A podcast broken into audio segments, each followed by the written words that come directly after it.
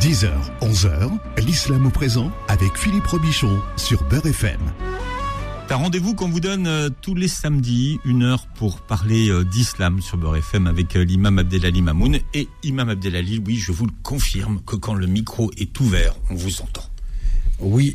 Voilà. Salam alaikum C'est le wa principe. rahmatullah. C'est vrai que je m'entends là. C'est vrai, je m'entends mieux. Donc, vous, Mais- enlevez votre casque, enlevez votre casque. non, c'est mieux avec le casque. Pourquoi? Parce que là, c'est à ce moment-là, je sais qu'on m'entend à la radio. Ah, bah oui. Alors que si j'enlève le casque, je ne sais pas si on m'entend.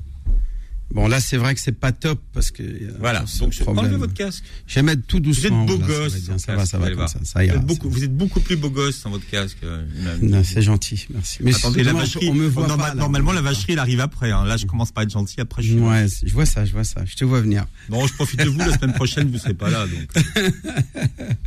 Vous êtes pas là la semaine prochaine ouais, je suis pas là. Et même la semaine d'après. Non. Bah oui. Ils vous ont signé pour Parce que je rentre le dimanche 20, euh, non, dimanche 6, dimanche 6, euh, je rentre de, donc de la Mecque le dimanche 6 novembre. Donc euh, le samedi prochain et la samedi euh, d'après, je ne serai pas parmi vous. Dommage, mais bon. Enfin, dommage, non. On va, on va trouver quelqu'un Pour d'autre. eux, mais pas pour moi. Non, vous serez à la Mecque. Vous voilà, partez, c'est euh, ça. Vous à partez fait, à faire la. Omra avec, euh, avec un groupe. Tout Bon, à on- fait. On, profite de vous jusqu'à 11h, en tout cas, Imam Abdelali. On va parler, tiens, justement, du tasbih et dans, justement, cette signification dans la mystique musulmane. Oui, effectivement, cette expression euh, que on a tendance à négliger, à oublier, et, euh, et donc il est un, dans lequel il est important de, de multiplier parce qu'elle constitue en, de manière intrinsèque le cœur de l'adoration, le cœur euh, de la reconnaissance euh, de la puissance et, de, et des bienfaits de Dieu sur nous.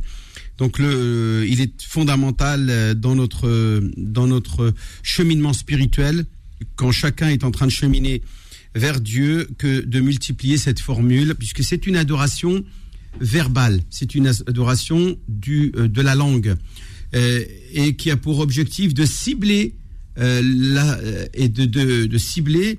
je parle de cibler pourquoi? Parce que quand Dieu nous parle de, le craindre dans un verset, il nous dit craignez Dieu et ciblez votre parole. Ciblez votre parole. Il dit Sadidan, ça veut dire qui euh, a pour un objectif de cibler quelque chose qui va vous nourrir, qui va vous, euh, euh, vous être utile.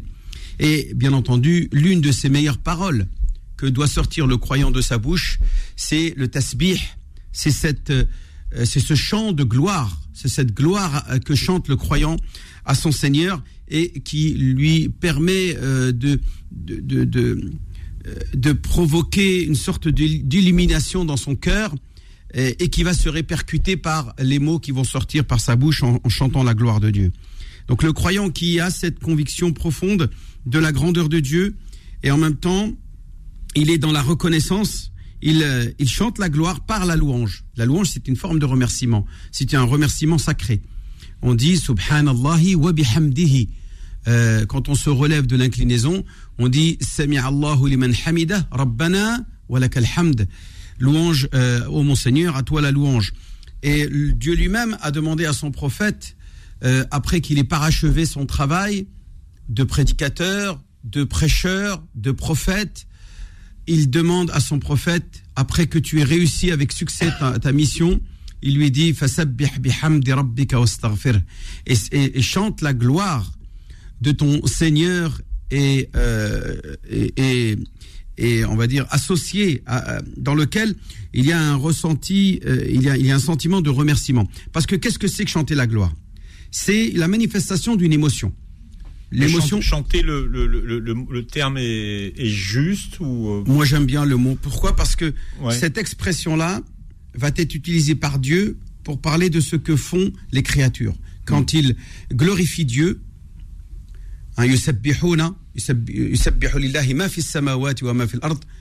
Euh, tout, tout est ce qui est dans les cieux et dans la terre euh, glorifie Dieu, c'est-à-dire chante la gloire de Dieu. Ils sont dans, dans- les oiseaux qui chantent euh, chantent la gloire de Dieu. Les animaux, euh, les créatures de Dieu chantent la gloire de Dieu dans- à travers leur leur euh, ben, leurs cris et leur euh, et leurs chants.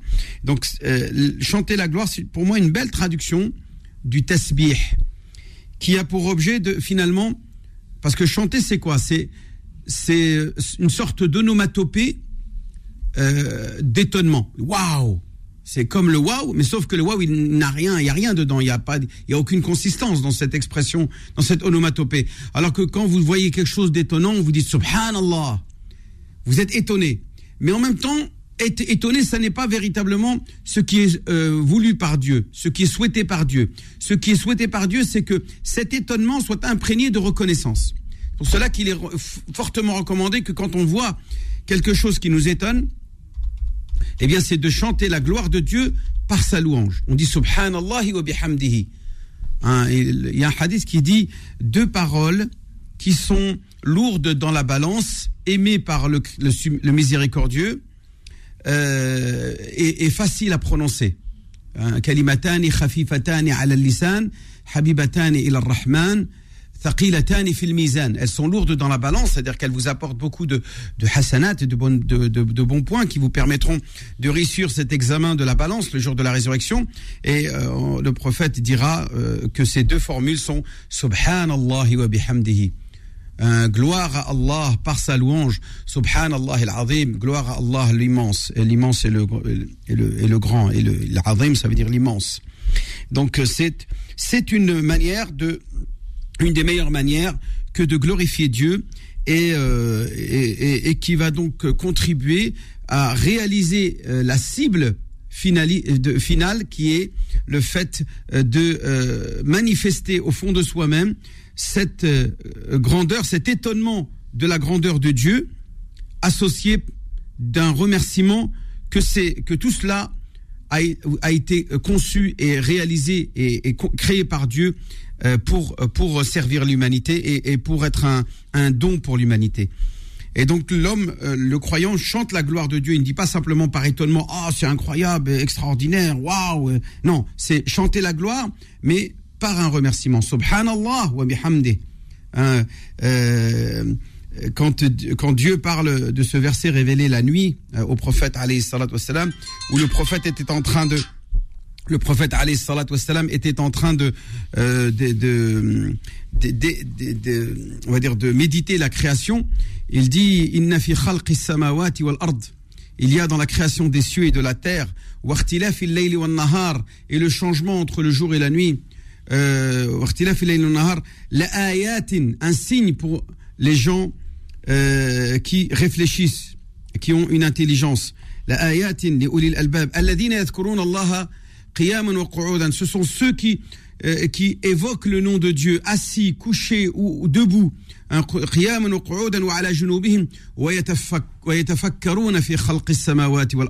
et qui méditent la création des cieux et de la terre. Rabbana, ô mon Seigneur, tu n'as pas créé tout cela vainement. Et ensuite, qu'est-ce que dit le croyant? Subhanaka, Subhanaka, gloire à toi.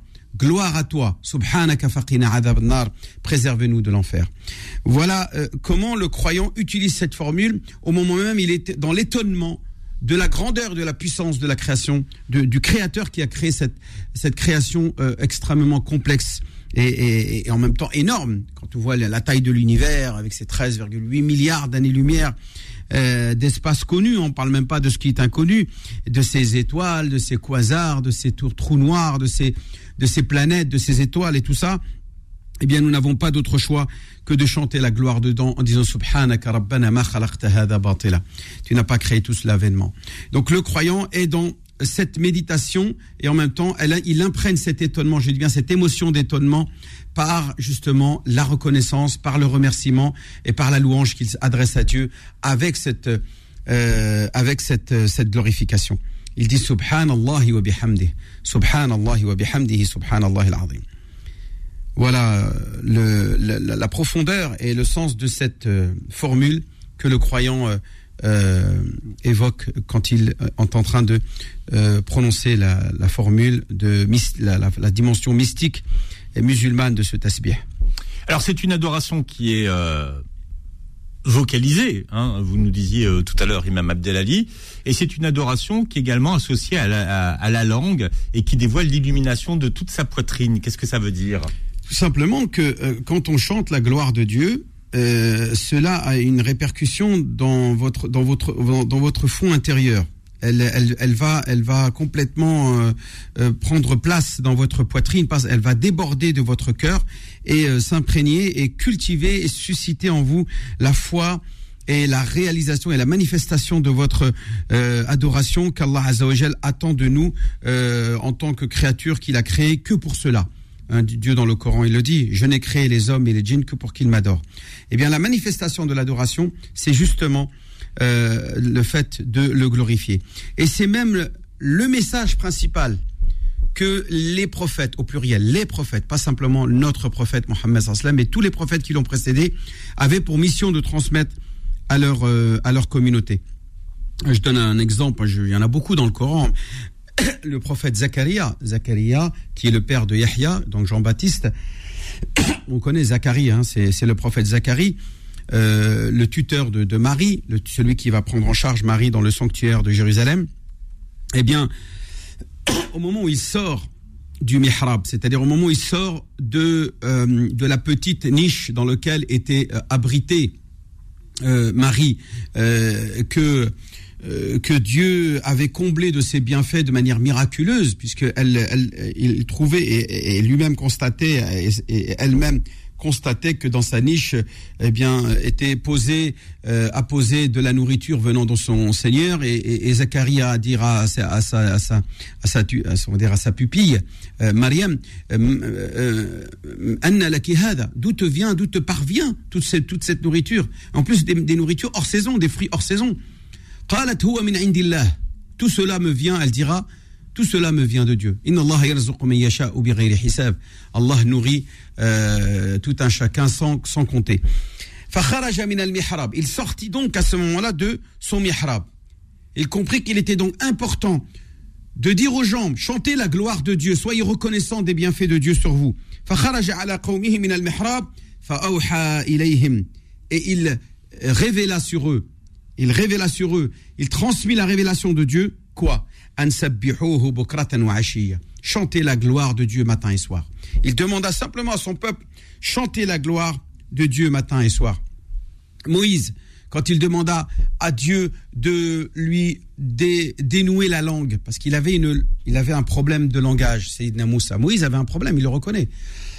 Il demande à Dieu de lui dénouer ce, ce défaut qu'il a dans la bouche il dira ça veut dire délivre euh, ce, ce nœud qu'il y a dans ma bouche, dans ma langue. Afin que ma parole soit comprise, puisque tu m'envoies chez Pharaon pour le, pour le guider et, le, et lui, et lui prêcher la bonne parole. Et ensuite, il dira, et donne-moi un wazir, c'est-à-dire un, un, un, associé, un soutien, un, un adjoint, un ministre le terme utilisé dans le Coran, wazir, wazir qui se, traduit par vizir dans le terme euh, commun contemporain, mais euh, cela a, comme définition à l'origine euh, ministre. Quand on traduit le mot wazir, par exemple wazir dakhilia, ministre de l'Intérieur, wazir shun kharijia, ministre des Affaires étrangères, on utilise le terme wazir. Waj'alli waziran min. Et accorde-moi un ministre de ma famille, de ma propre Haroun akhi. Haroun, c'est-à-dire mon frère Aaron. Ushdud bihi azri hein, fait en sorte qu'il soit un soutien euh, dans ma démarche, dans ma mission. Et associe-le dans mon, dans mon affaire. Afin que nous puissions te chanter la gloire. Afin que nous puissions multiplier les tasbih. Et que nous, que nous t'évoquions de manière euh, très importante. Voilà, euh, il est très important de savoir que c'est la mission des prophètes, à la fois d'appliquer cette, euh, cette éloge, cette glorification, et c'est en même temps le message qu'ils vont transmettre chacun d'entre eux à leur communauté. Alors, l'imam Abdelali Mamoun, vous êtes avec nous jusqu'à 11h. Je rappelle qu'on va profiter euh, de votre présence à Paris, hein, puisque la semaine prochaine, on profitera pas de vous. Donc, euh, vous pouvez poser vos questions à l'imam au 01 53 48 3000, 01 53 48 3000. L'islam au présent revient dans un instant. Beurre FM, 10h, 11h, l'islam au présent avec Philippe Robichon. Là, et on parle euh, du tasbir ce matin avec euh, l'imam Abdelali Mamoun. Tout à l'heure, vous parliez de, de l'illumination. J'aimerais que vous reveniez un petit peu sur ce terme d'illumination et voir effectivement ce qui se passe intrinsèquement dans le, dans le, dans le corps du croyant.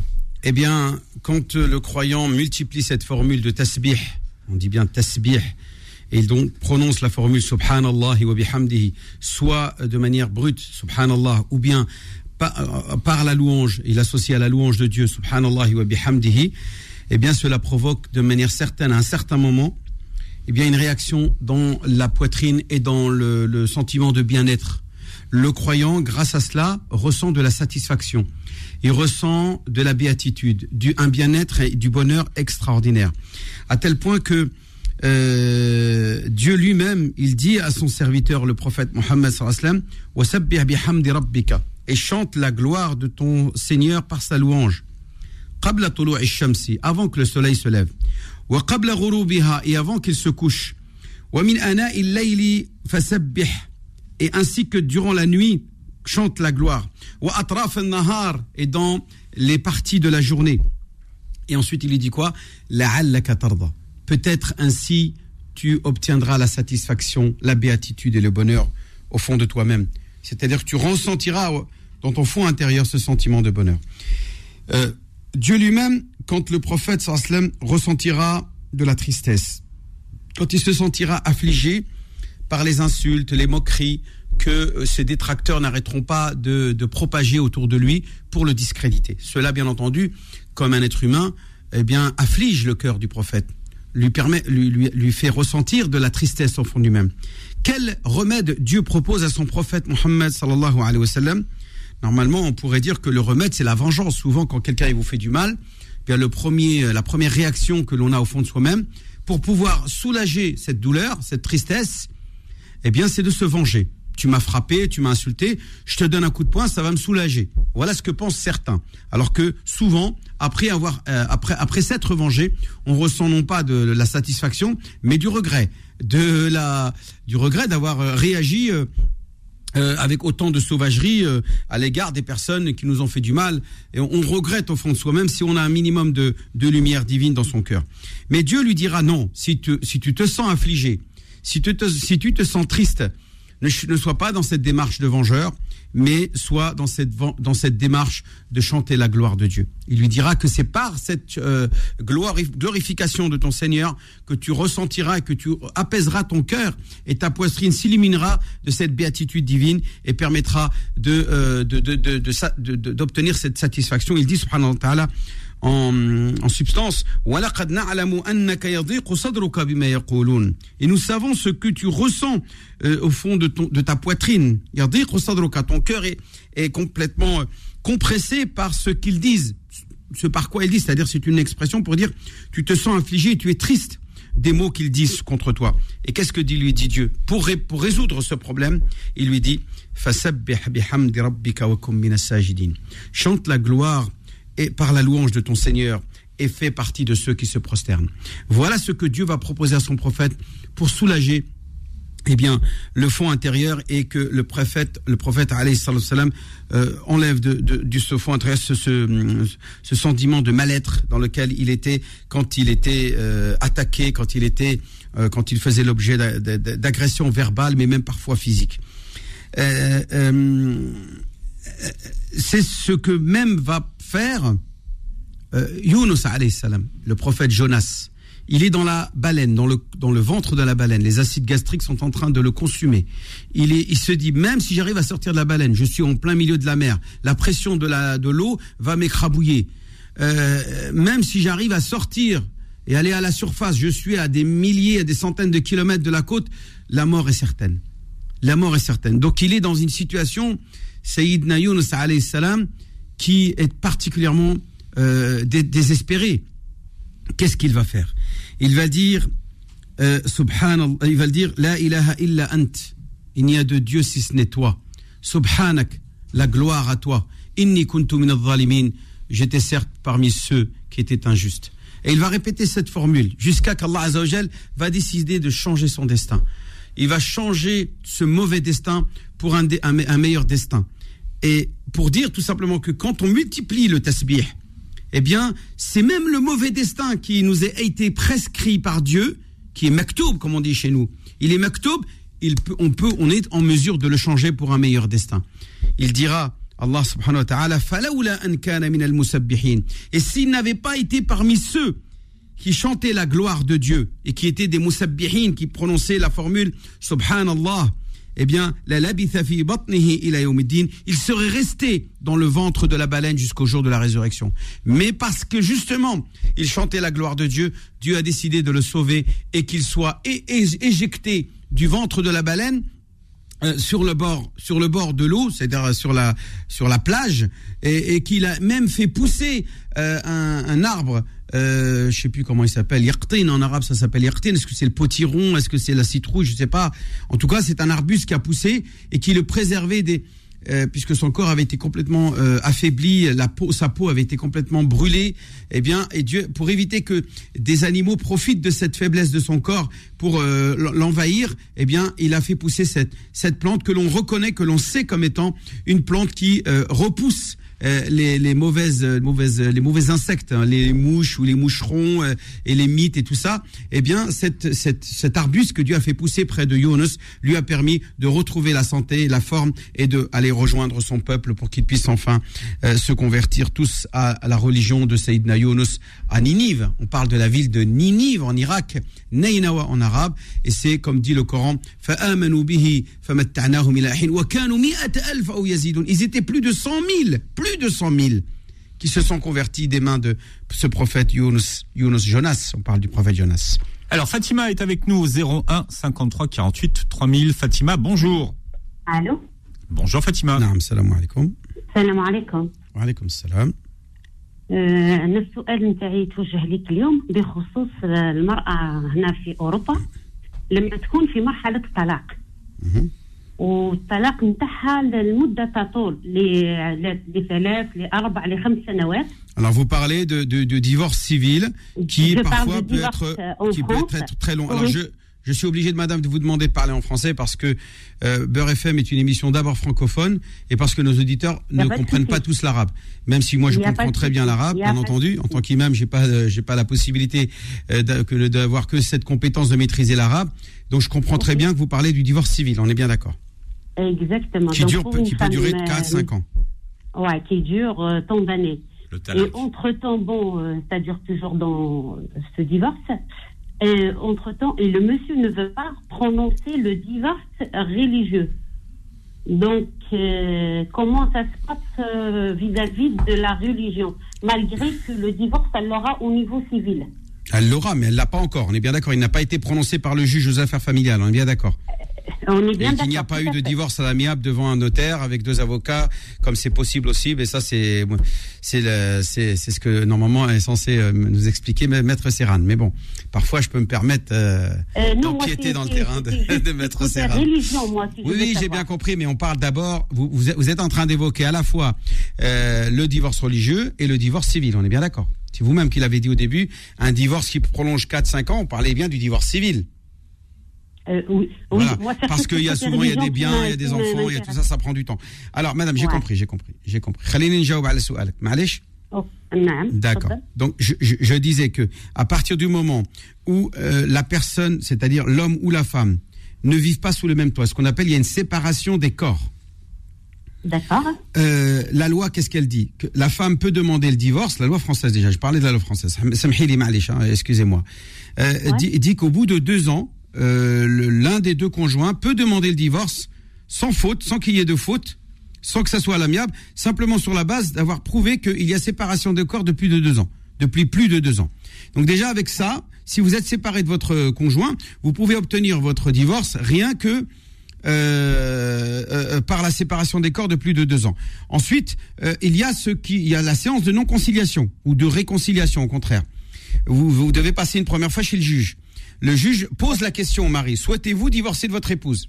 S'il dit oui à la juge devant la présence de la femme, eh bien ça, nous pouvons le considérer comme étant un divorce religieux. Puisque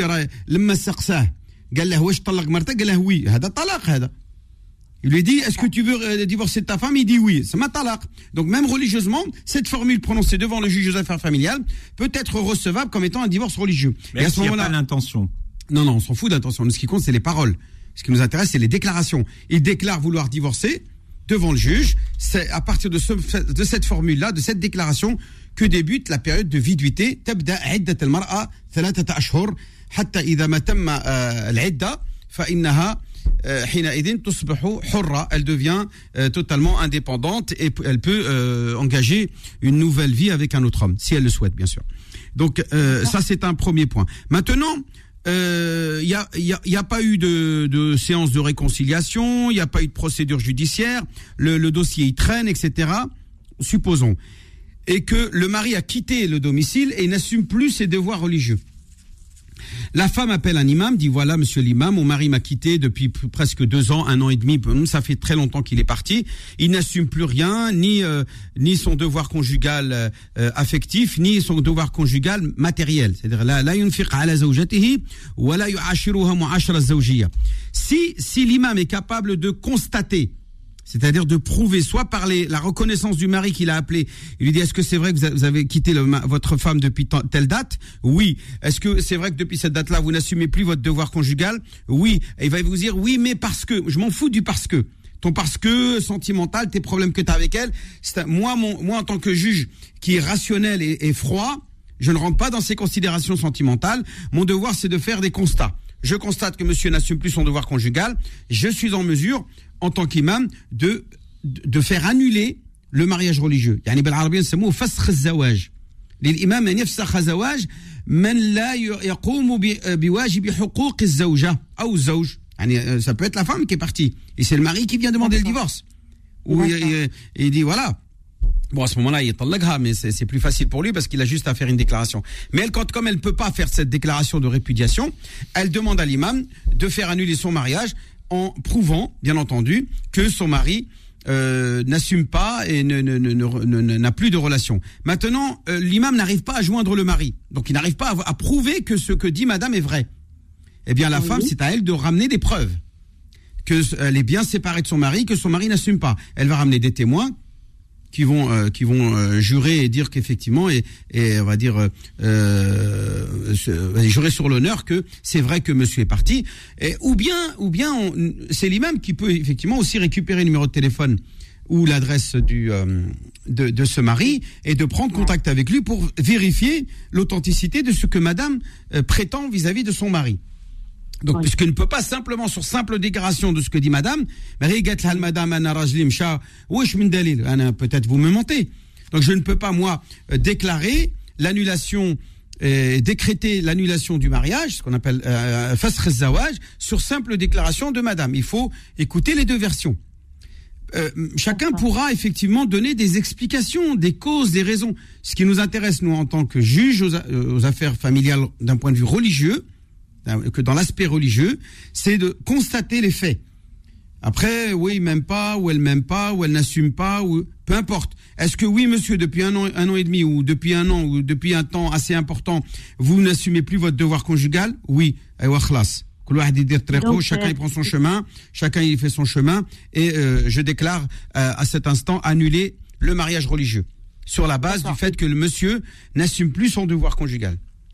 Tout à fait. Et donc, malgré qu'ils sont séparés, euh, disons, euh, trois ans, quatre ans, après le divorce, quand il sera prononcé au palais de justice, donc la femme, elle est, elle est bien obligée de faire les trois mois de l'EDA. Tout à fait. Tant qu'elle n'est toujours pas divorcée, elle, elle, elle, elle, est, elle est obligée qu'au moment du divorce effectif, elle doit respecter cette période de viduité.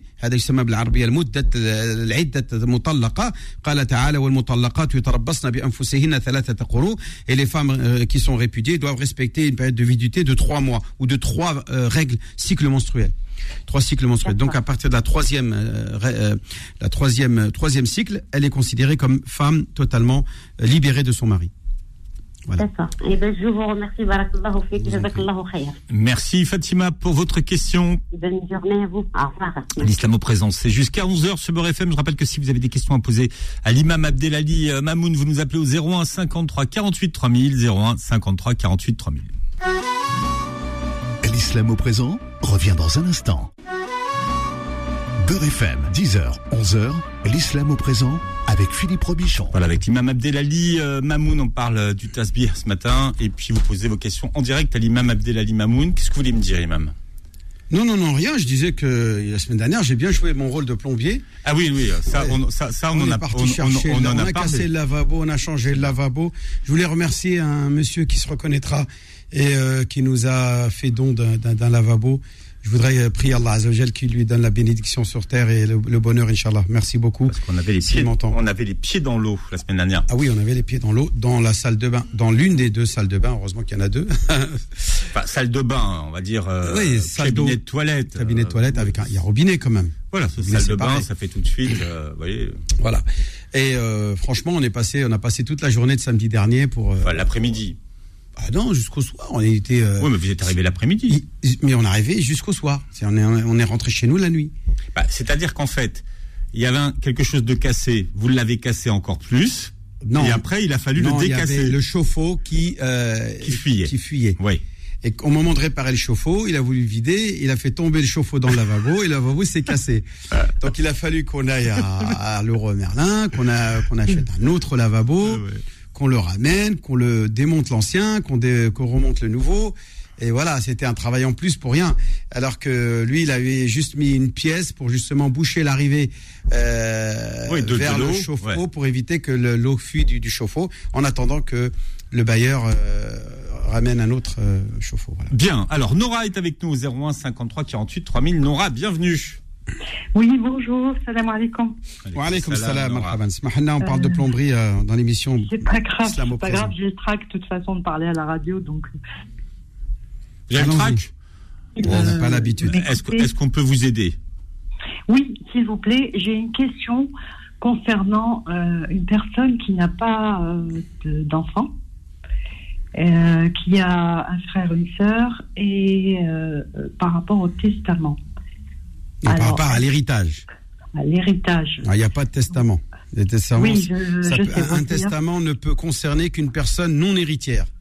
La wasiyat La wasiyat dira le prophète, aucune, aucune, aucune, on va dire, volonté testamentaire du défunt avant sa mort ne peut bénéficier à l'un des héritiers qui, qui a déjà sa part attribuée dans le Coran. Parce que le Coran, ah, Dieu euh, divise et fait, procède à ce partage. Il dit combien prendre les, les sœurs, les, les, les, les, parents, les enfants, etc. Ce que vous évoquez, vous, là, dans cette question, c'est ce qu'on appelle la, le cas ou la, la formule qu'on appelle al-kalala. Dieu dans le Coran il dit yurathu kalalatan aw imra'atun wa lahu akhun aw ukhtun fali ummihi thuluth. Et dira Dieu dans le Coran que si quelqu'un euh, lègue à euh, autre que ses descendants, c'est-à-dire ses frères et ses sœurs, il a des parents, il a sa mère qui est vivante, eh bien Dieu déjà accorde à sa maman un tiers. Un tiers, d'accord. Un tiers à la maman du défunt. Par la maman, par rapport au défunt. On parle toujours par rapport au défunt. La maman du défunt prendra un tiers d'avance. C'est ce qu'on appelle une farida, une, une obligation coranique. Ensuite, vous avez la asabat, qui sont les frères et sœurs. Ce sont les asabat. Eux, ils se partagent le reliquat à hauteur de deux parts pour les garçons, une part pour les filles. Voilà. Euh, fallait mais est-ce qu'il y a possibilité pour que je, je, En fait, combien je peux donner hors mes héritiers, mon frère Un plafond de un tiers de votre héritage. Vous avez la, la possibilité d'écrire en testament à un non-héritier un, un, don, un don, une donation, euh, un testament à, à post-mortem donc c'est un post-mortem, parce que quand on dit donation, c'est euh, quand on est vivant. On dit on donne, je suis vivant, je donne. C'est un don. Mais quand on dit euh, testament, c'est une, donation qui est post-mortem. Et cette donation ne peut se faire à une personne qui a déjà une part dans le Coran. Là, dit le prophète.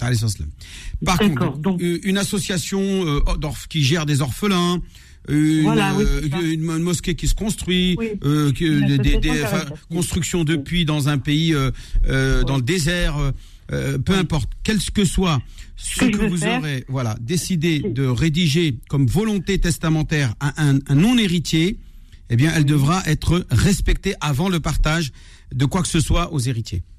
D'accord, donc un tiers pour les maximum, le plafond, c'est le plafond. Un tiers, d'accord. Les indirects. Ben, pour ceux qui n'héritent pas. C'est un tiers pour ceux qui ne sont pas héritiers. Alors, Saad ibn Ah, d'accord. Un tiers pour ceux. Ah, d'accord. Un tiers, vous, vous, disposez de un, un tiers. en don, en don.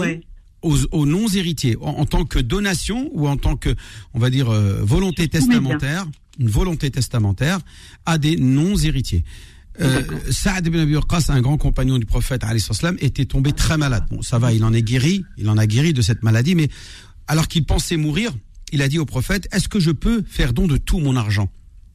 Est-ce que je peux donner aux pauvres tout mon argent que j'ai avant de mourir? Le prophète lui dira non. Il lui dit alors la moitié. Il lui dit non. Il lui dit alors un tiers. Il lui a dit un tiers et un tiers c'est beaucoup. Il lui dit tu peux donner un tiers, euh, tu peux faire un don aux pauvres de un tiers de ce que tu possèdes avant de mourir, mais un tiers c'est déjà beaucoup.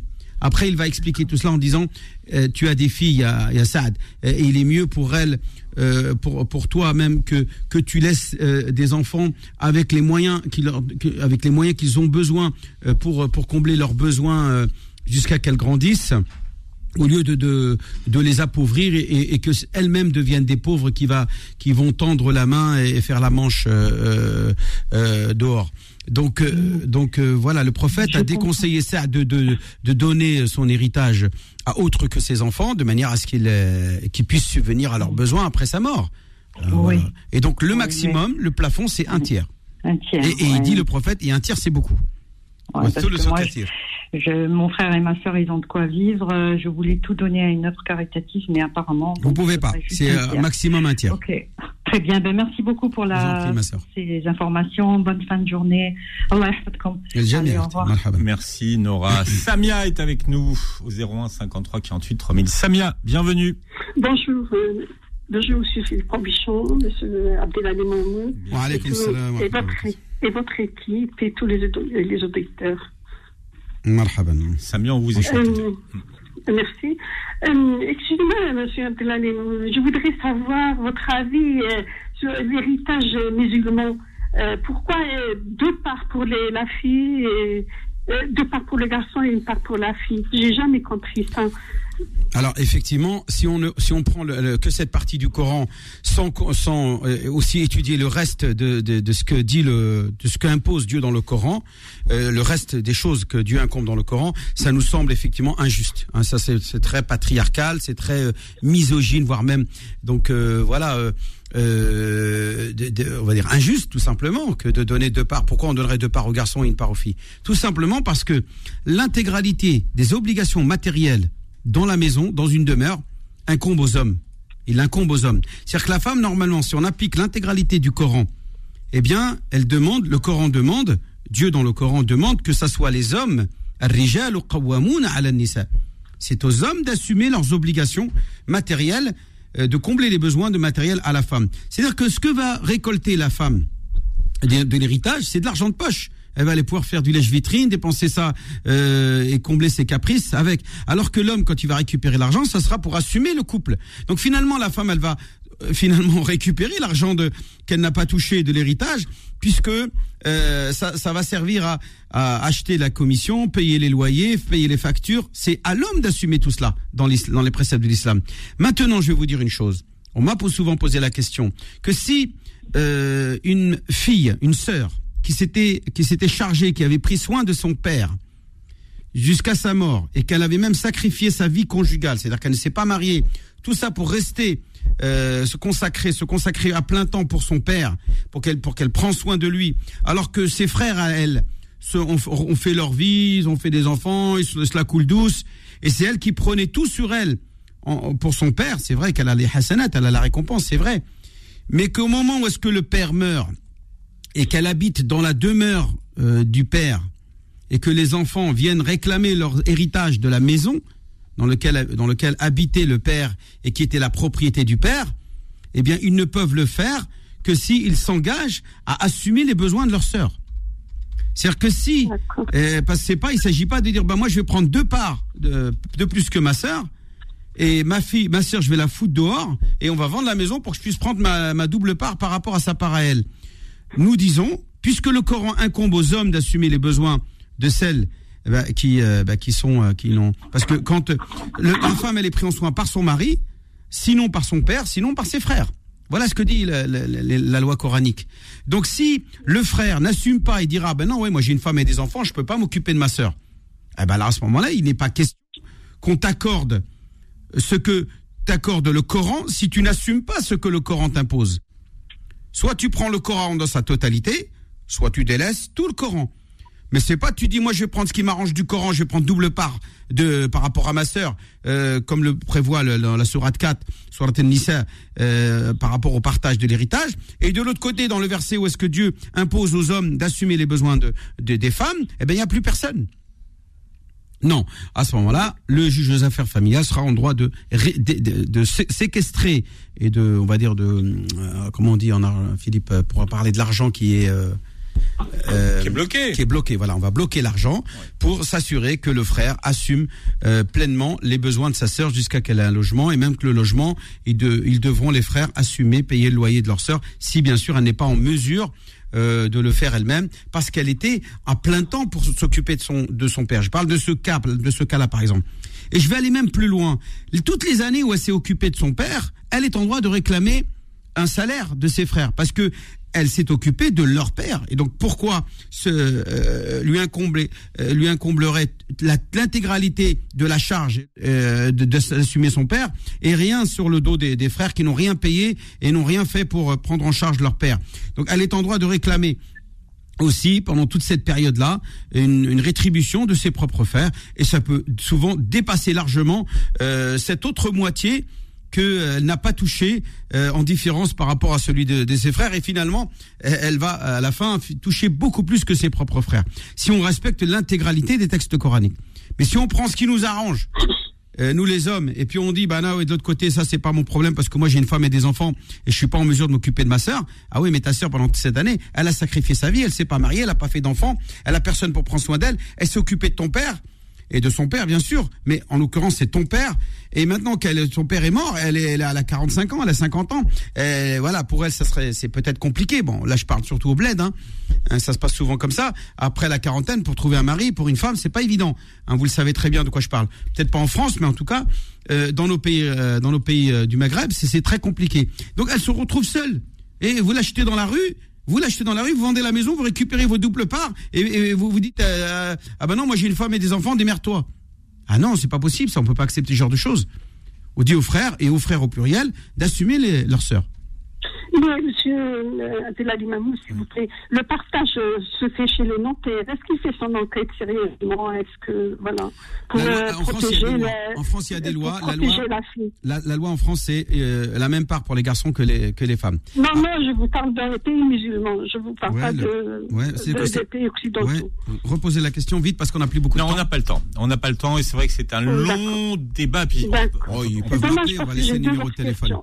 Je vais vous laisser mon numéro de téléphone. Prenez un stylo pour noter.